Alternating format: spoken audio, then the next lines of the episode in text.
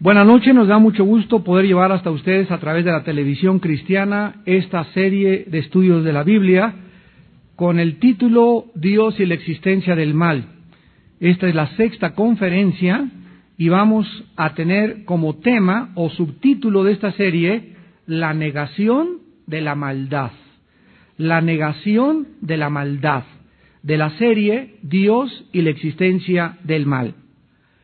Cuando nosotros observamos el mundo a nuestro alrededor y podemos deducir inmediatamente que hay una creación inteligente y existe un diseño inteligente, forzosamente tiene que haber detrás del diseño y de la creación un creador o un diseñador inteligente. Y la única manera de poder vivir una vida racional, una vida saludable, es reconocer la naturaleza de que las leyes que están a nuestro alrededor son reales y que nosotros debemos someternos a estas leyes para que podamos nosotros verdaderamente vivir, repito, una vida racional, una vida equilibrada, principalmente en el área de nuestras emociones. ¿Qué les quiero decir? Si hay un diseñador inteligente detrás de todo lo que existe, nos damos cuenta que hay leyes físicas. Una de las principales es la ley de la gravedad.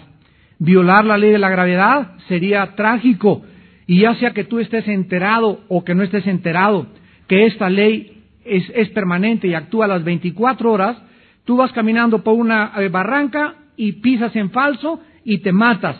¿Por qué? Porque la ley de la gravedad tuvo la operación cuando todo lo que pesa más que el aire es atraído al centro de la Tierra. De la misma forma que las leyes físicas, escuchen, son la base de toda la investigación científica, o sea, la ciencia no podría existir si no hubiera un orden y un diseño en el universo. Gracias a que hay un orden en el universo, existe la astronomía, existe la física, existe la química, existe la biología, la genética, todas las ramas y las disciplinas de la ciencia tienen su base en que la ciencia es algo para observar. Los científicos tienen que observar los fenómenos, tienen que ver lo que está sucediendo, lo tienen que probar y esto no sería posible, repito, si no hubiera un orden y no hubiera un diseño en el universo. En el libro de Jeremías capítulo 31, versículo 35 y 36, nos damos cuenta cómo hace casi 2800 años Dios a través de este profeta dijo estas palabras. Jeremías 31, 35 y 36. Así ha dicho Jehová, que da el sol para luz del día. Las leyes de la luna, escuchen, las leyes de la luna y de las estrellas para luz de la noche.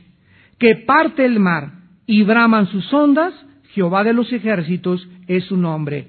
Cuando nosotros observamos esto, y nos damos cuenta que hasta 1600, casi en el siglo XV, más de 15 siglos después de que Jeremías escribió esto, Galileo Galilei, un científico italiano, comenzó a hacer observaciones y a comprobar que efectivamente la Tierra tiene una inclinación de 23 grados y medio sobre su eje y la distancia que tiene la Tierra del Sol es exacta. Si la Tierra tuviera dos grados a la derecha o dos grados a la izquierda, sería imposible la existencia humana, la existencia vegetal, la existencia animal. El movimiento de la Tierra alrededor del Sol es preciso y exacto en días, segundos, minutos. La, inclinación de la Luna, la luz del Sol hacia las estrellas, los cambios de las estaciones, las cuatro estaciones que tenemos, todo, todo absolutamente a nuestro alrededor está regido por leyes. Ahora, Dios usando esta perfección y esta certeza, esta inmutabilidad de las leyes, dice el versículo 33, 36, si faltaren estas leyes delante de mí, dice Jehová, también la descendencia de Israel faltará para no ser nación delante de mí eternamente. Cuando nosotros regresamos teológicamente a poder descubrir estas enseñanzas, nos damos cuenta que la iglesia no tomó el lugar de Israel. La iglesia está temporalmente, ahorita ya no hay judíos, ni griegos, ni gentiles, pero de acuerdo a la Biblia, la nación de Israel y los judíos que cuando Cristo venga se convertirán y Dios volverá a injertarlos, Romanos 11, dentro de la vid donde estamos nosotros injertados. Entonces Dios prueba que estas leyes que Él ha establecido son inmutables, no pueden estar sujetas a ningún cambio.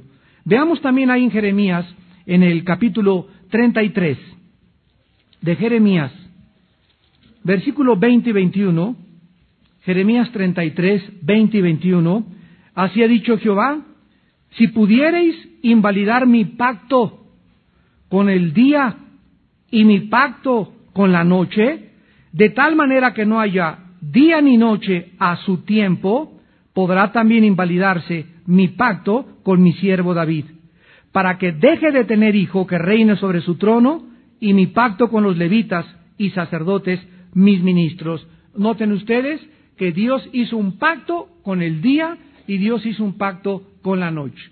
No es coincidencia que nosotros seamos seres que funcionamos 18 horas nada más.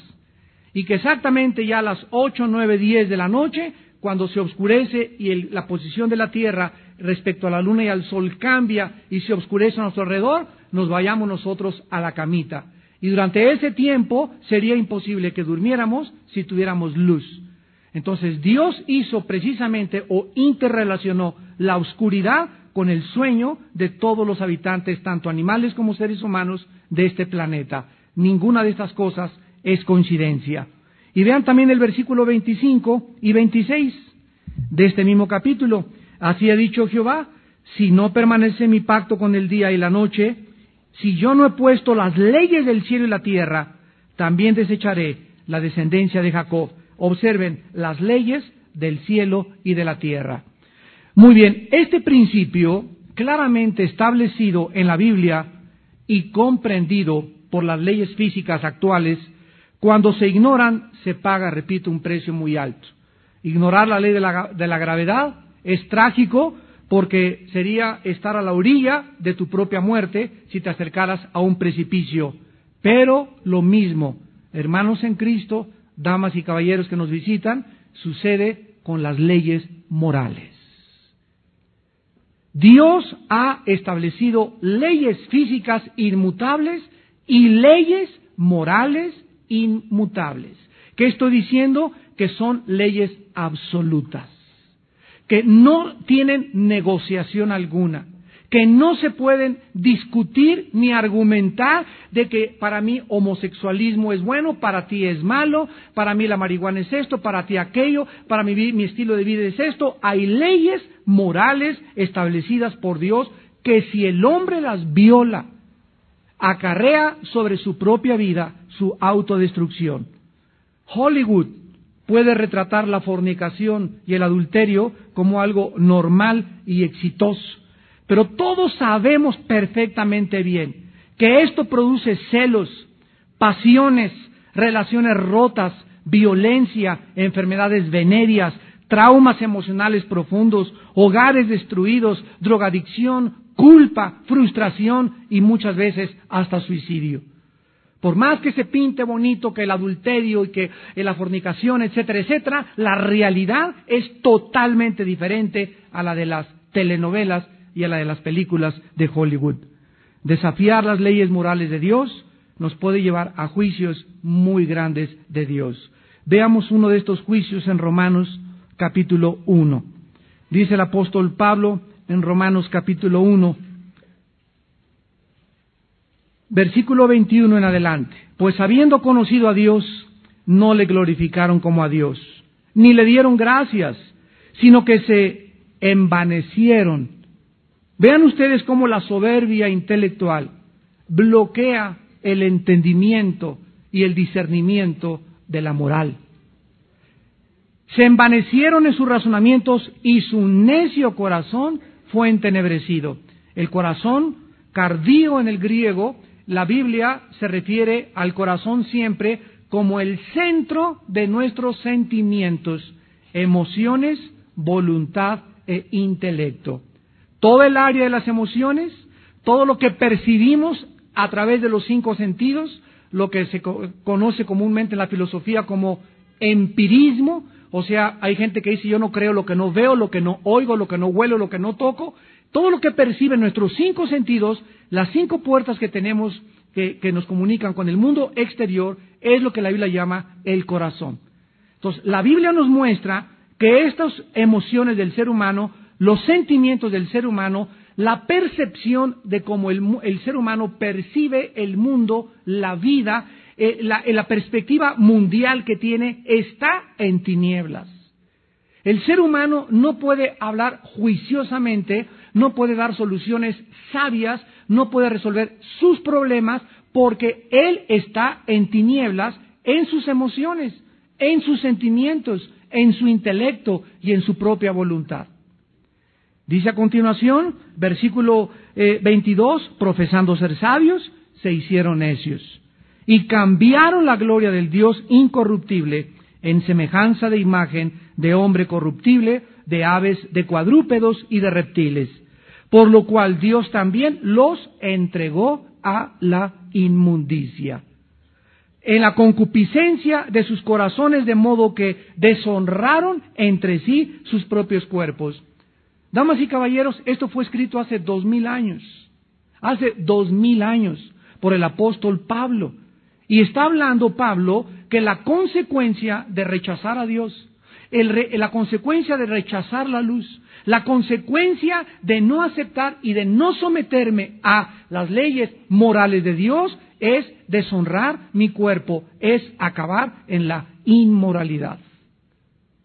Y la inmoralidad es el factor común denominador que causó el, derrumbe de todos los imperios mundiales. Los egipcios, los asirios, babilonios, medos persas, griegos y romanos no cayeron por falta de partidos políticos, por falta de democracia, por falta de una economía sana, por, falta de leyes mejores sanitarias o de salud, o por mejor educación, cayeron porque se depravaron inmoralmente. Se depravaron totalmente y convirtieron sus cuerpos en objetos sexuales que comenzaron a cambiar la verdad por la mentira. Dice el versículo 26, por esto Dios los entregó a pasiones vergonzosas. Pues aún sus mujeres cambiaron el uso natural por el que es contra natura o contra naturaleza. ¿Qué significa que Dios hizo al hombre con órganos reproductores masculinos?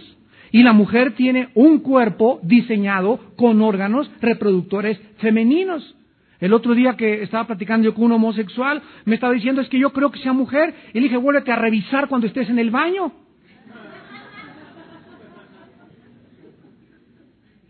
Vuélvete a ver en el espejo si eres mujer o no eres mujer.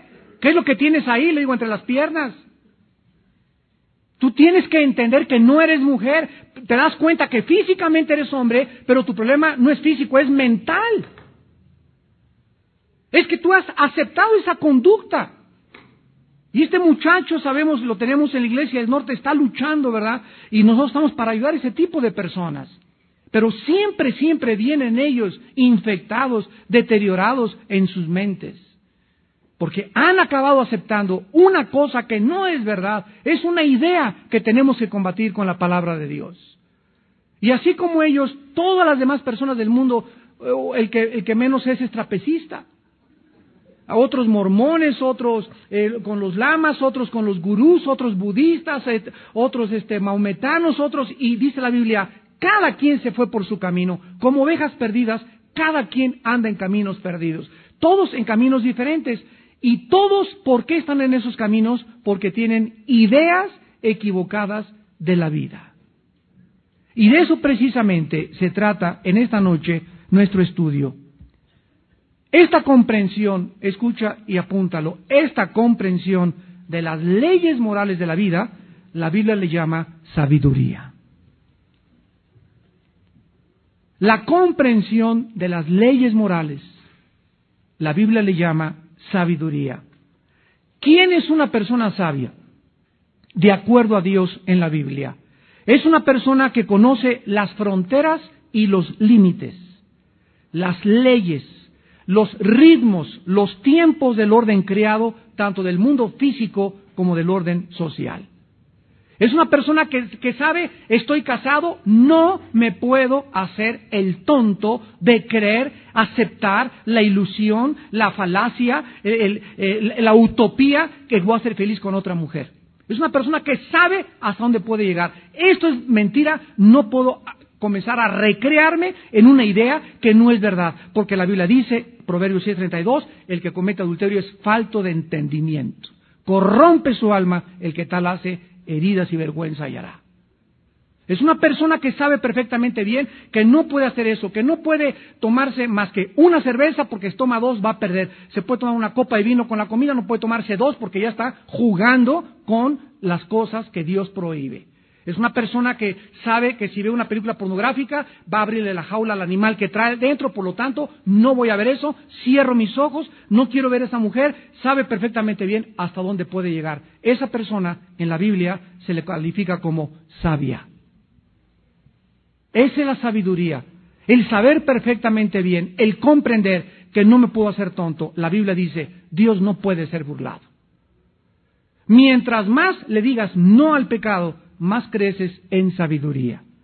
Vean ustedes lo que dice Salomón, el hombre más sabio que existió en Proverbios capítulo 14, versículo 16. El sabio teme y se aparta del mal. Ahí está. El sabio teme y se aparta del mal.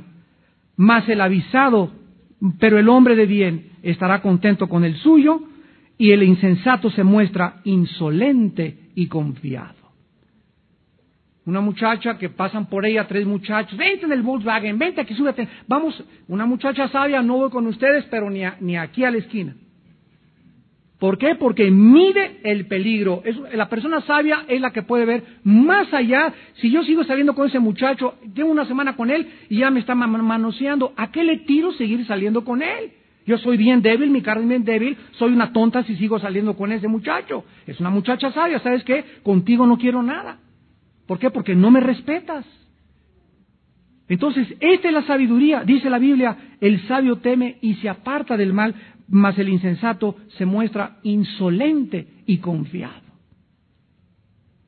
Las personas que rechazan las leyes morales de la vida no solamente son inmorales de acuerdo a la Biblia, sino necias y tontas, no importando cuán educadas sean. Proverbios 16, 18. Antes del quebrantamiento es la soberbia y antes de la caída la altivez de espíritu. Una persona que reta a Dios. ¿Saben ustedes cómo murió José Stalin?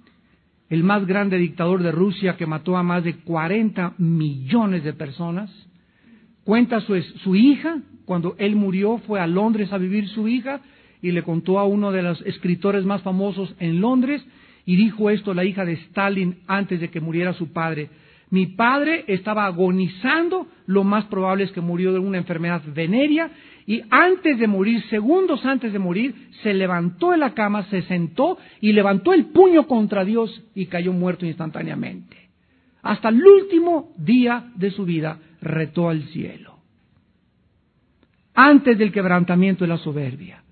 Las personas que retan a Dios, que desafían a Dios, que creen que pueden hacer nada sin tomar en cuenta sus leyes morales, que, creen que pueden violar las leyes como la de la gravedad, se van a estrellar en la vida tarde o temprano. Te vas a autodestruir tarde o temprano, porque son leyes, repito, que son inmutables, inquebrantables, inexorables, que son establecidas para nuestra propia felicidad.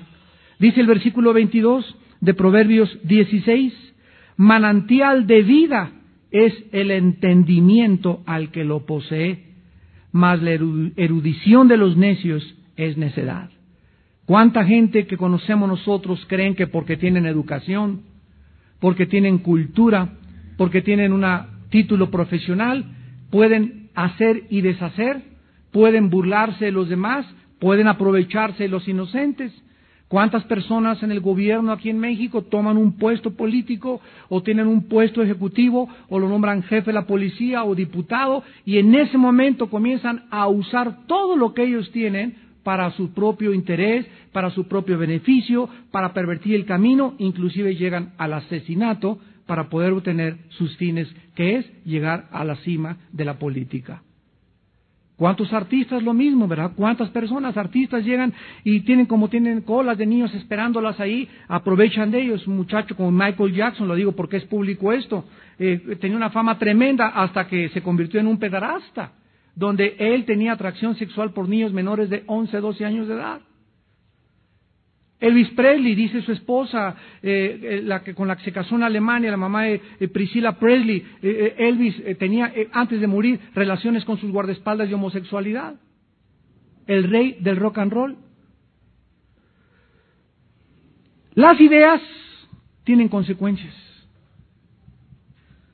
Tomar parte activa en el mundo que vivimos requerirá para todos nosotros una comprensión de las ideas que están compitiendo contra la palabra de Dios. Tú tienes que saber cómo piensa el ateo, cómo piensa el escéptico, cómo piensa el budista, cómo piensa el católico, cómo piensa el escéptico, cómo piensa el hedonista, cómo piensa el, el empirista. Y si no tenemos un concepto ideológico de cómo piensa el mundo, porque todas esas ideas están en competencia contra Dios, porque ninguna de esas ideologías proviene de la Biblia.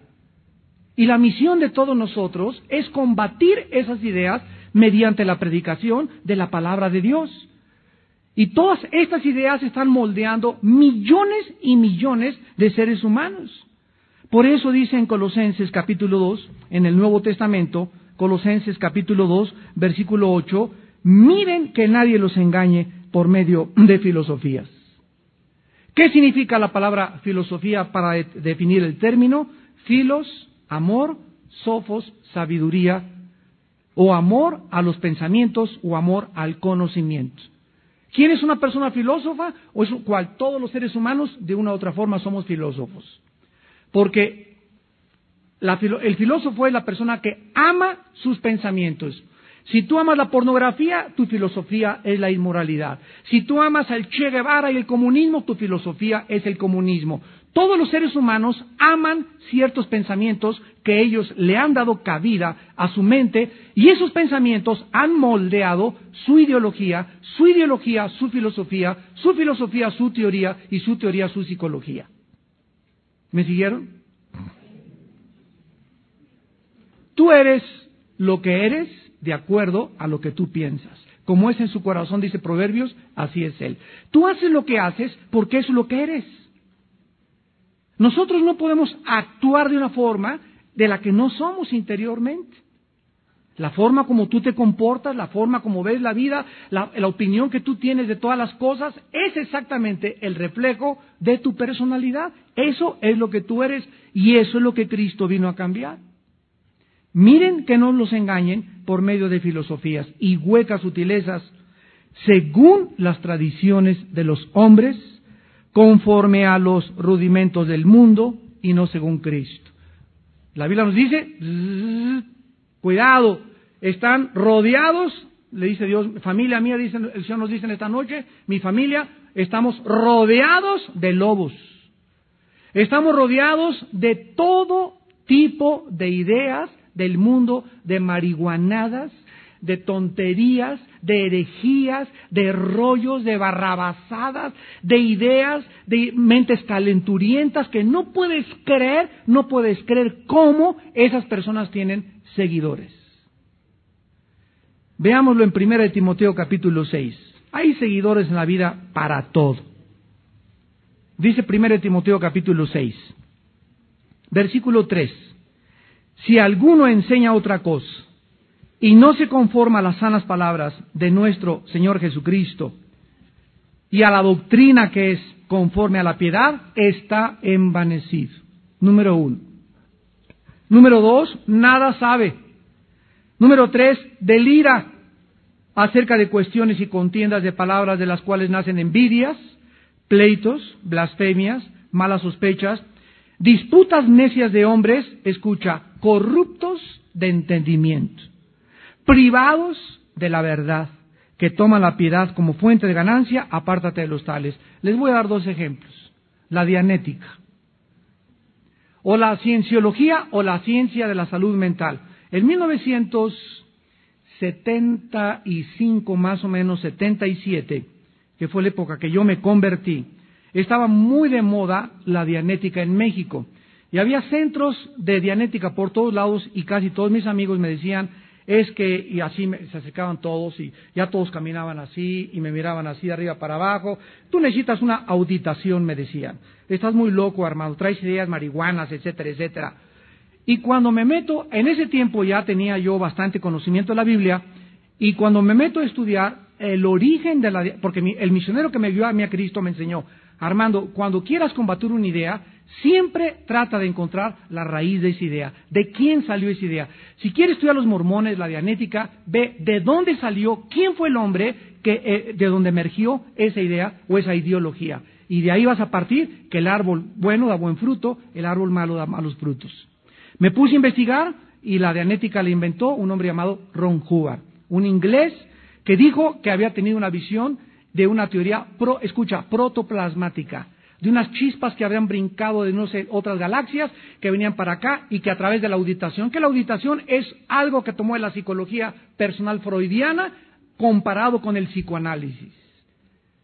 Y mezcló el psicoanálisis con, con cosas hindúes, con cosas cristianas, este, Ron Hubbard, y antes de que Hubbard muriera, seis países en el mundo, entre ellos España y Estados Unidos, lo buscaban por fraude. ¿Y dónde lo encontraron cuando murió? En las aguas del Atlántico, en aguas internacionales, rodeado de 17 niñas menores de 16 años. El hombre, el viejo rabo verde de la salud mental.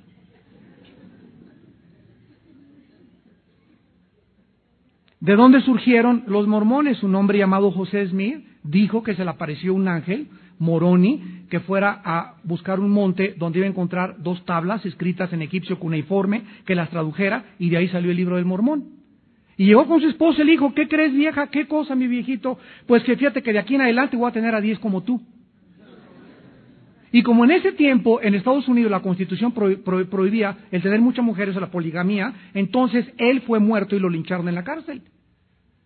¿Quién fue el origen de eso? Un hombre que tenía multiplicidad de mujeres, un hombre que dijo que tenía visiones, hombres corruptos como Ron Hubbard, y todos nos damos cuenta que cuando investigamos el origen, ninguno se compara a Jesús. ninguno se compara a Jesús.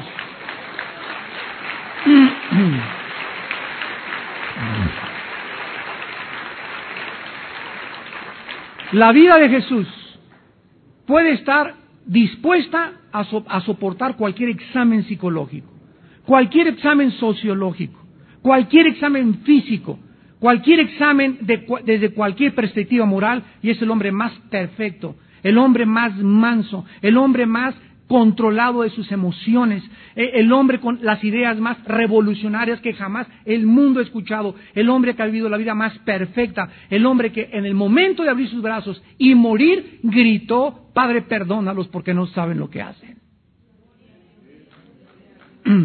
Él es Jesús.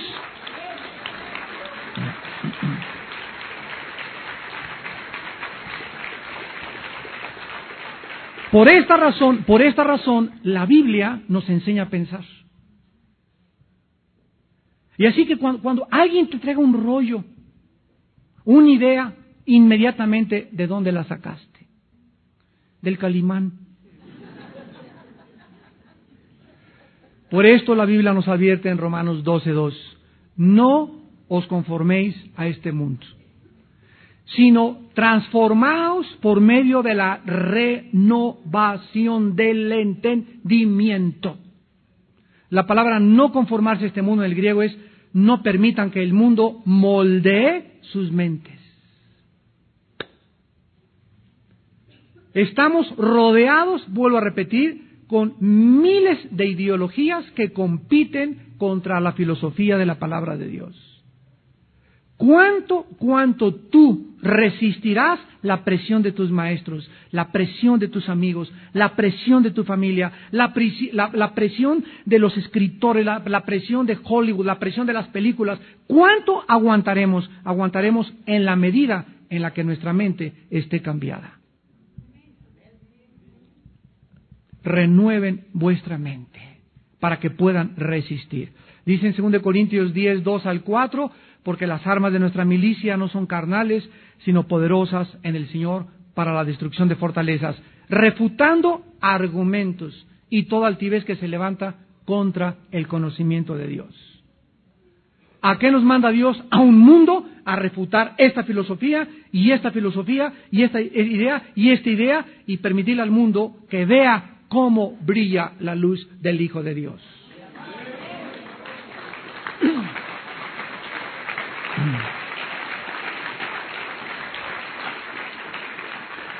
Vamos pues en esta noche a examinar uno de los mitos más grandes de la humanidad.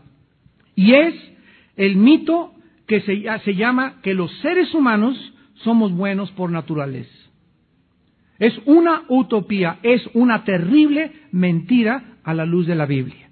Las más grandes tragedias, escuchen, aparentemente lo que te acabo de mencionar parece un mito, parece una mentira superficial, pero las más grandes tragedias y horrores del último siglo XX tuvieron su origen precisamente en creer que el ser humano es bueno, que se puede mejorar y que se puede formar una raza humana como Hitler lo pensó a través de sus filosofías. El primero y más importante elemento de cualquier filosofía o de cualquier perspectiva mundial es la manera que responde a la interrogante acerca de los orígenes. Este es, el, es la número, la cuestión número uno. Cuando yo hablo con un evolucionista, pues yo creo que vengo de, chango, etcétera, le digo, mira, antes eh, la, la, evolución sí es un progreso de los orígenes, pero antes de la evolución tú me tienes que contestar cómo se originó todo, aunque sea del chango, tuvo que tener un origen. Esto es antes todavía que la evolución. Entonces nos remontamos al origen de todo, repito, a la raíz. ¿Cómo surgió el universo? ¿De dónde surgió la vida? La nada nunca puede producir la nada.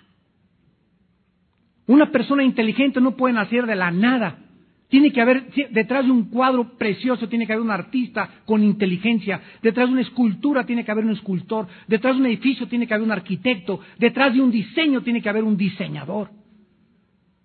Esto se llama lógica elemental, racional. Y el segundo elemento es explicar el dilema humano. ¿Por qué existen las guerras, los sufrimientos y la muerte? Y esto es los temas que hemos venido tratando. Pero ahora vamos a ver esta enseñanza bíblica acerca del origen de la maldad humana. Porque esta enseñanza que ha enseñado que el origen de la maldad humana es, eh, Shakespeare dijo que el defecto trágico, Carlos Marx la lucha de clases, Sigmund Freud el medio ambiente, este, y así todos han expuesto y han dicho, algo tiene el ser humano, pero vamos a evolucionar, vamos a solucionar los problemas, vamos a alcanzar la época del acuario y vamos a establecer el siglo de oro en la humanidad. Y no, hombre, las guerras, esos son personas que nos quieren asustar. No va a haber el fin del mundo. El mundo va a progresar y el mundo va a levantarse. En 2 de Pedro 3, el apóstol trató con este problema y dijo que vendrían antes de Cristo burladores. Que harían mofa de que venía Cristo a juzgar al mundo. Y los ateos se ríen también. Yo no puedo creer en un Dios que venga a juzgar a la humanidad. Esto es algo absurdo, dicen muchos pensadores. Sin embargo, si la causa el desorden y el caos que vivimos no es el pecado, entonces, ¿de dónde vino todos los problemas del ser humano? ¿Por qué los infantes, los niños desde pequeños no se les enseña a portarse mal? Se les enseña a portarse bien, porque el mal lo traemos de naturaleza. ¿Cuál de estas dos perspectivas es la que tú vas a aceptar? ¿La que el mundo te enseña o la que la Biblia nos quiere mostrar? Veamos pues esta utopía de la negación de la maldad. Esta utopía o esta enseñanza nos quiere representar al mundo probado que es absolutamente desde su perspectiva que vamos el ser humano es el Dios del ser humano y el ser humano va a solucionar los problemas del mundo. Esta filosofía se llama humanismo. Humanismo. No lo confundas con humanitarismo, que es otra cosa. Humanismo es la filosofía que enseña que el hombre es la cabeza del hombre o el hombre es el que, en principio, el hombre creó todas las cosas. Ese es el humanismo. Pero fíjate nada más la raíz del problema. ¿Cuándo se niega cuando se niega la pecaminosidad humana La, consecuencia lógica de este mito lleva directamente a la dictadura y a la tiranía de las naciones. La falsa confianza de, que nosotros somos perfectos provee la justificación de hacer perfectos a los seres humanos, no importando el medio sea. Los comunistas establecieron una frase muy famosa que dice así, el fin justifica los medios. Y esta filosofía se introdujo al cristianismo. Y yo me he encontrado personas que me han dicho, vamos a traer un grupo de rock y a Juan Gabriel y vamos a después a darles el mensaje de Jesucristo. ¿Qué acaso Dios no quiere que se reúnan los jóvenes? Pues vamos a reunirlos con el pretexto de un grupo de rock o de un cantante de Hollywood famoso y después les damos el, mensaje de Jesucristo. ¿Y saben con qué filosofía lo dicen? Se le llama estrategia. Hace poco eh, tuve yo el privilegio de desayunar con el director internacional de la cadena de televisión más grande que hay en el mundo y estábamos eh, en un hotel de reforma eh, tomando este pues el desayuno de los alimentos y una persona sugirió que introdujéramos a los programas de enlace y a los programas de la televisión cristiana curas católicos para, como una estrategia, ganarlos para Cristo. Y entonces inmediatamente recordé cómo ha permeado esta filosofía comunista la iglesia cristiana y las ideas de muchas personas que nos decimos cristianas. El fin justifica los medios. Y le dije, ¿sabe una cosa? Les voy a citar a George Mueller, el hombre más grande del siglo XVIII en, Inglaterra, que sostuvo a dos mil huérfanos a través de la oración. George Mueller escribió en sus memorias. Por eso es tan bueno leer las biografías de los grandes hombres de Dios. George Mueller escribió, la obra de Dios, escríbelo, hecha a la manera de Dios, tiene la bendición de Dios. No tenemos que andar con subterfugios, con engaños, con grupos de aquí, con grupos por allá, que usar esta cosa para poder traer a Cristo. El que es y el que levanta la obra y la iglesia es el Espíritu Santo. Juan el Bautista no usó una campaña de publicidad, pero la gente se aglomeraba alrededor y la pregunta es, ¿quién? No había ni faxes. ¿Quién les decía que fueran a oírlo? El Espíritu de Dios. Jesús dijo, si yo fuera levantado, a todos atraeré a mí mismo. No tenemos que decir a la gente, a ver, sacan los billetes de 50, necesitamos 10 de a 10 de un, millón cada quien para levantar la iglesia, etcétera, etcétera, y te mando un trapito ungido con, con, oraciones para que lo pongas debajo de tu cojín y sale tu dolor de cabeza, y además va, va a reprender a los chamucos, pero no te olvides mandarme tu ofrenda.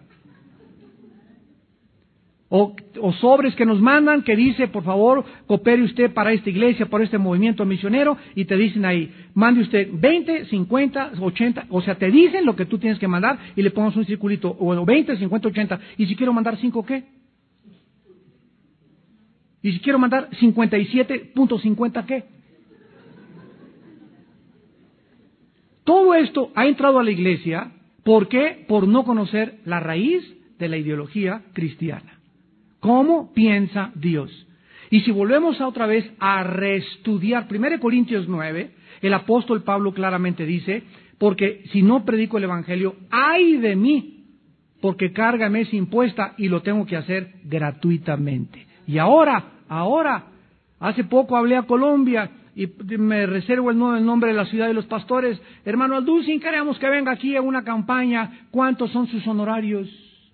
De a cómo la noche y les dije, ¿a quién creen que le están hablando? Hermano, es que aquí ya los predicadores nos dicen que 500 dólares la noche, los músicos nos cobran 2.500 dólares la noche, y si es muy famoso, 5.000 dólares cada tres días. Y les dije, les dije, ustedes tienen la culpa porque esos son mercenarios del Evangelio. Ustedes tienen la culpa por invitarlos.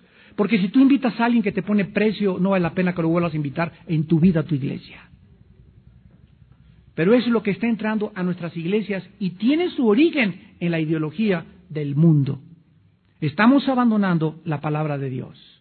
Si alguno no se conforma a las palabras de Cristo, está envanecido y delira, dice la palabra de Dios. Cuando sacamos a Dios fuera del retrato, cuando ya Dios no participa en los métodos, en los medios que estamos desarrollando, las personas que se encuentran en autoridad ya no son responsables a ninguna otra autoridad más elevada. Por ejemplo, un dictador como Hussein, como Fidel Castro, como Muammar Gaddafi, Hitler, al tomar la autoridad y no reconocer a una autoridad más elevada, no hay alguien a quien ellos les puedan ser responsables y darles cuentas. Eso es lógico, ¿verdad? Y entonces, ¿qué usan? Cualquier medio necesario, no importa qué brutal o qué coercivo, para que las personas o el pueblo que ellos gobiernan se ajustan al molde que ellos creen será la sociedad perfecta. ¿Qué hizo Hussein? Mandar construir más de 25 palacios de más de 50 millones de dólares, el pueblo muriéndose de hambre, y a todos los que no estaban de acuerdo con su filosofía los mandaba matar, familias enteras. Castro llegó en el 60 a sacar a Fulgencio Batista con muy buenas ideas. Este es un dictador, el pueblo cubano necesita esto y él ha hecho peores cosas que lo que él inició las ideas de la revolución cubana. Ahora él es el único, él es Dios y nadie sale de la isla y tienen prohibido que se los coman los tiburones. ¿Por qué? Porque ahora él es la autoridad suprema. Cuando a Dios se le saca el retrato y no hay una autoridad a quien darle cuentas, te vuelves a ti mismo un Dios y crees la mentira de Satanás, seréis como dioses, conociendo el bien y el mal. Ahora vean ustedes, para terminar, cómo el ser humano, cuando cerramos nuestros ojos ante la enorme capacidad humana para la maldad, cuando no nos damos cuenta el potencial de la maldad que existe detrás de las personas, vamos a fracasar en construir fronteras o límites morales necesarios para poder detener y protegernos de esa maldad. La historia de los Césares romanos, conquistadores, José Stalin, Mao, Hitler, David Koresh, Benito Mussolini, Jim Jones y cientos de gurús nos dan testimonio de que fueron personas que creyeron ellos poder construir qué cosa? Un mundo mejor. Todos le ofrecen eso al mundo, son falsos mesías.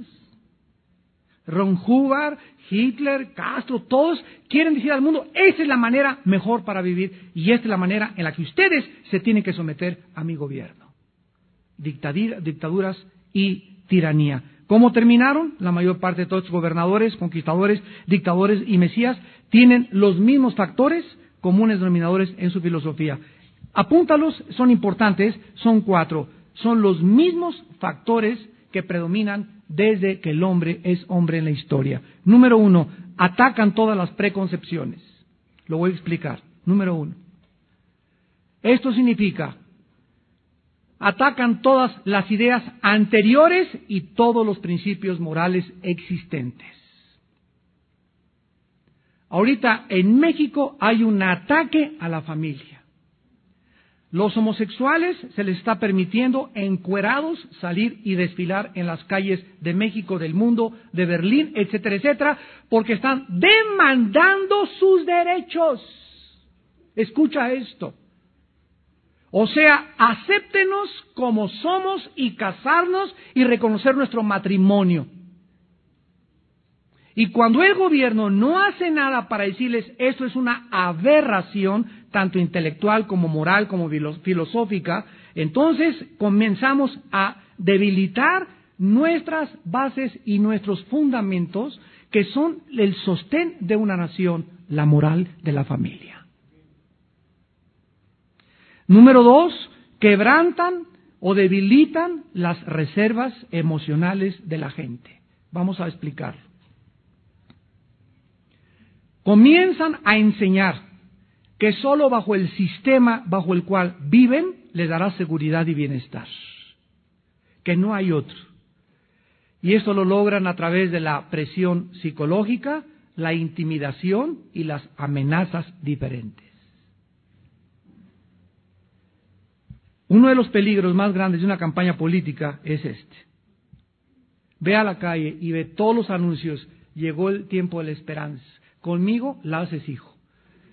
Eh, yo soy el papucho de papuchos, Juan Camaney, este es el libertador. Y por todos lados vemos personas que le ofrecen, o sea, en otras palabras, tú vota por mí y déjame decirte, se arregla todo. Todos tienen esa premisa filosófica. de punto de partida. ¿Por qué? Porque no hay ni integridad ni honestidad ya en los valores de la sociedad que vivimos. En tercer lugar, se demanda lealtad al partido, al club o a la filosofía. Haciéndoles creer, escucha, que todos los demás son tus enemigos. Así es. Cuando en un gobierno, como en México, el PAN, en este caso, sube al podium y a la presidencia, a la más alta investidura, eh, para gobernarnos, y los demás partidos comienzan a hacerle creer a la gente que esos son nuestros enemigos, en ese momento hemos perdido el patriotismo y nos hemos convertido en partidistas. Porque aun cuando un partido opuesto al que yo pertenezco toma la posesión, yo tengo que reconocer que ahora mi partido tiene que cooperar y colaborar con ese hombre de ese partido para que México surja y lleve sus objetivos hacia adelante y hacia una meta de esperanza. Pero si vamos a ponerle piedras y piedras porque no es de mi partido, pierdo el patriotismo y me vuelvo partidista. Pierdo mi integridad como político. Ya van ustedes más o menos dándose cuenta de cómo anda la cosa. En cuarto lugar, destruyen el modelo bíblico de la familia. O sea, cuando el Estado dice que ellos van a cuidar y educar a nuestros hijos, cuando el Estado promueve los abortos, la vasectomía, la homosexualidad e intercambios amorosos entre los matrimonios, el Estado ha fracasado como Estado. Y nosotros tenemos que, por todos los medios, levantar y sostener los fundamentos morales de nuestra nación. Ahora fíjense ustedes, detrás de estos cuatro puntos, de estos cuatro comunes denominadores, se encuentra la idea de que los lazos familiares, los lazos emocionales familiares, las lealtades, los pensamientos y los patrones morales deben ser derribados para crear nuevas fuerzas positivas de conducta. Detrás de todo esto existe la idea satánica nacida del infierno para atacar más que cualquier otra cosa la familia. La familia. Porque la familia fue la primera institución establecida por Dios. Antes que los gobiernos, Dios instituyó este, la familia. Alguien me preguntó el otro día, ¿qué es más importante, la autoridad a mi pastor, me dijo una mujer, o la autoridad a mi esposo? Y le dije, la autoridad a tu esposo. Porque la familia fue instituida antes que las autoridades civiles y las autoridades eclesiásticas. Ahora, si tu esposo te hace o te forza para violar una ley moral, entonces vas con tu pastor para que él te aconseje. Pero tú no puedes, si tu, esposo te dice no vas el domingo a la iglesia y tu pastor te dice ven a la iglesia, tienes que someterte a tu marido. Porque es la autoridad suprema en la palabra de Dios. Lo que realmente emerge, ¿verdad?, de todas estas cosas es una dependencia total sobre una figura cúltica autoritativa, los dictadores y los tiranos. Todos los grandes tiranos de la historia y los falsos mesías han proclamado la misma mentira. Termino con esto. Escuchen lo que han dicho. Denme el poder y lo usaré para formar una sociedad ideal. Denme el poder y lo usaré para crear una sociedad ideal. Vamos a despedirnos con las palabras de Cristo en Mateo 20. El Hijo de Dios hace dos mil años anticipó todo esto para que no vivamos en la irrealidad, sino en la realidad. No esperemos, no esperemos que una persona cambie a México. No esperemos que haya un partido que cambie a México. El problema es mucho más profundo que un hombre que un partido. La Biblia dice que hasta que Cristo venga, el mundo irá de mal en peor. Tratemos por todos los medios de poder tener la oportunidad de dar testimonio de Jesucristo. Esa es nuestra misión en la vida. Al César lo que es del César, a Dios lo que es de Dios. El gobierno que gobierne, y antes de atacar el gobierno y que Fox y que esto y que el otro, debemos orar por nuestras autoridades y nuestros gobernantes.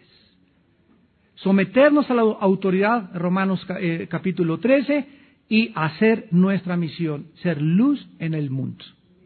Jesús dijo en Mateo 20, versículo 25 al 28. Entonces Jesús llamándolos, dijo, ¿sabéis que los gobernantes de las naciones ¿Qué cosa? Se enseñorean de ellas sin excepción. Se enseñorean de ellas.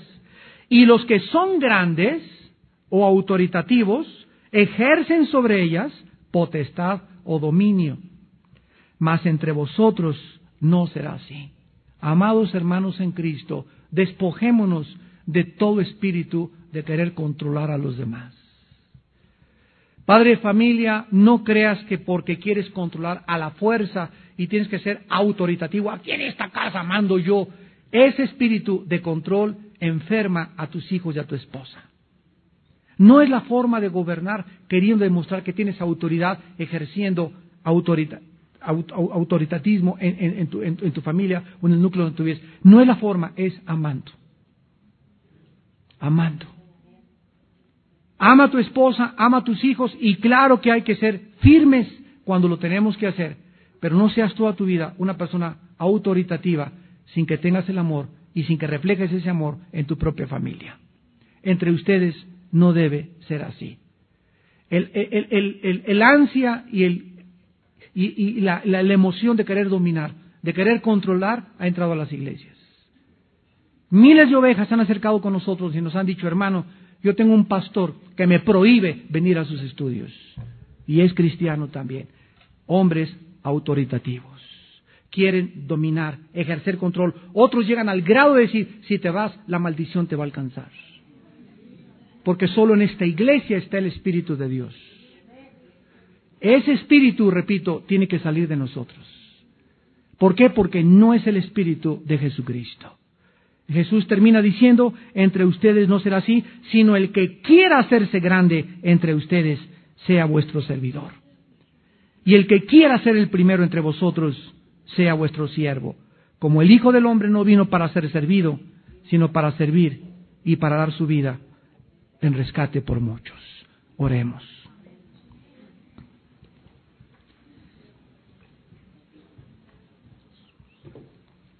Padre Santo, te amo las gracias por tu palabra, porque solo en ella encontramos la luz y la sabiduría para vivir y poder percibir el mundo a nuestro alrededor desde tu perspectiva.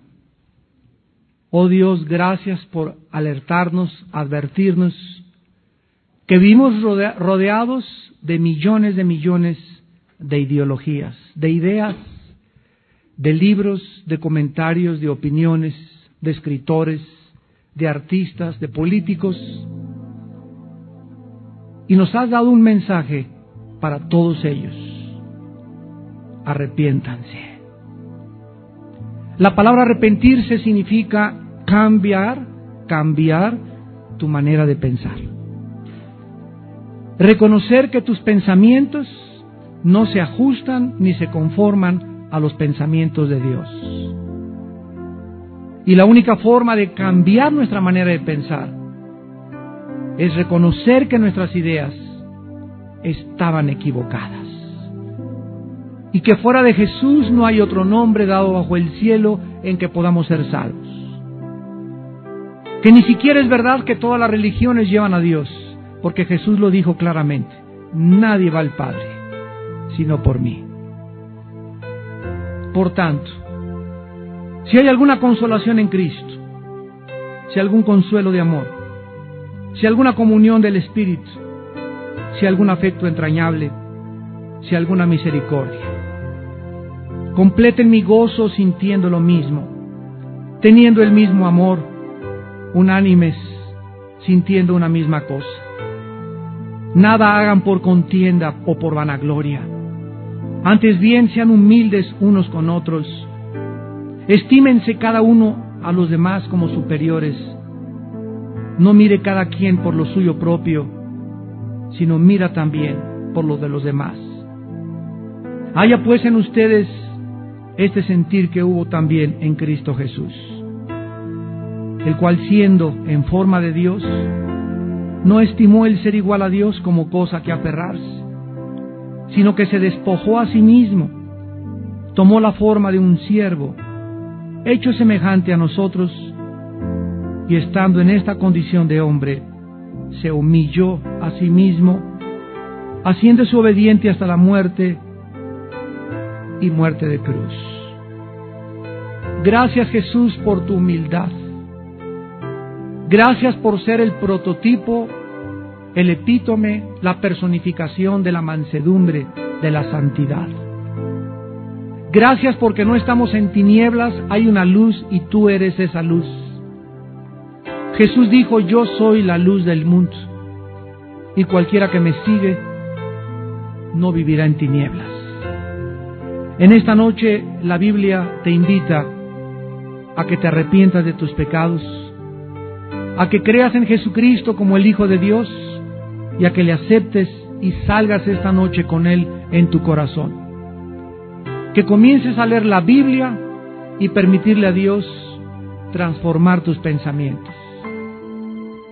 Dale oportunidad a Dios de sacarte los programas equivocados que el mundo te puso, los softwares que traes en tu mente equivocados, y permítele a Dios introducir su programa que se encuentra en la Biblia para que comiences a funcionar y actuar como un hijo y como una hija de Dios.